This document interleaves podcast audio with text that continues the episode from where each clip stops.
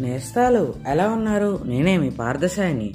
ఈరోజు మీ అందరికీ ఇంకొక కొత్త కథ తీసుకొచ్చేసాను ఆ కథ పేరు పరివర్తన. అనగనగా మూడో తరగతి చదివే సాత్విక్. ఆ అబ్బాయి చాలా అల్లపిల్లాడు కానీ చదువులో ఆటల్లో మాత్రం చురుగ్గా ఉంటాడనమాట ఇంగ్లీష్ మీడియంలో చదువుతున్న తెలుగు చక్కగా మాట్లాడతాడు.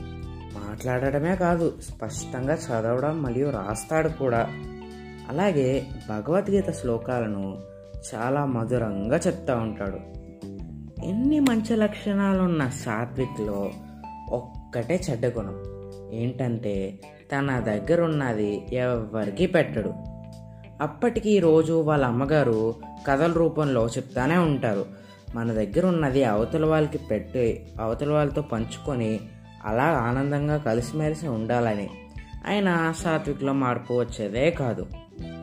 అయితే ఒకరోజు సాత్విక్ లంచ్ బ్యాగ్ని ఆటోలో మర్చిపోయి స్కూల్కి వెళ్ళిపోయాడు అనమాట బ్రేక్లో అమ్మ పెట్టిన స్నాక్స్ తిందామని చూస్తే బ్యాగ్ కనబడలేదు. అప్పటికి కానీ గుర్తుకు రాలేదు ఆటోలో మర్చిపోయానన్న సంగతి. పిల్లలందరూ తెచ్చుకున్న స్నాక్స్ తింటున్నారు.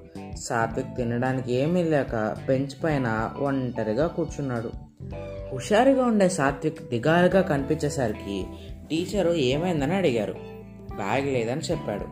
టీచర్ పిల్లలందరినీ పిలిచి సాత్విక్కి వాళ్ళు తెచ్చుకున్న స్నాక్స్లో ఎంతో కొంత పెట్టమని అడిగారు అనమాట కొందరు బిస్కెట్లు ఇచ్చారు చాక్లెట్లు ఇచ్చారు చపాతీ ఇచ్చారు అలా చాలామంది ఇచ్చారనమాట అలాగా వాళ్ళందరితో కలిపి సరదాగా పంచుకొని తింటూ ఆడుకుంటున్నారు అందరూ.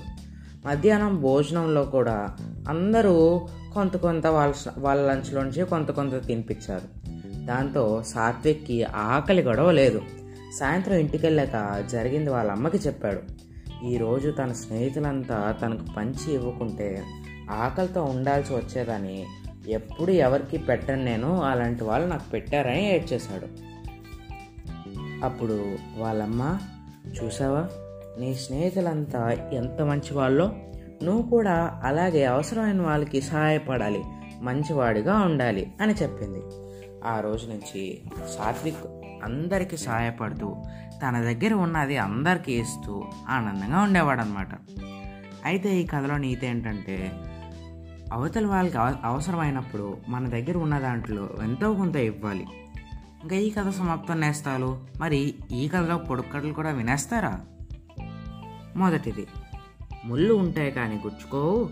అలాగే పళ్ళు ఉంటాయి కానీ తినలేదు నమ్మలేదు ఏంటది? ఇక రెండో ప్రశ్న. మిద్దె మీద కోలాటం.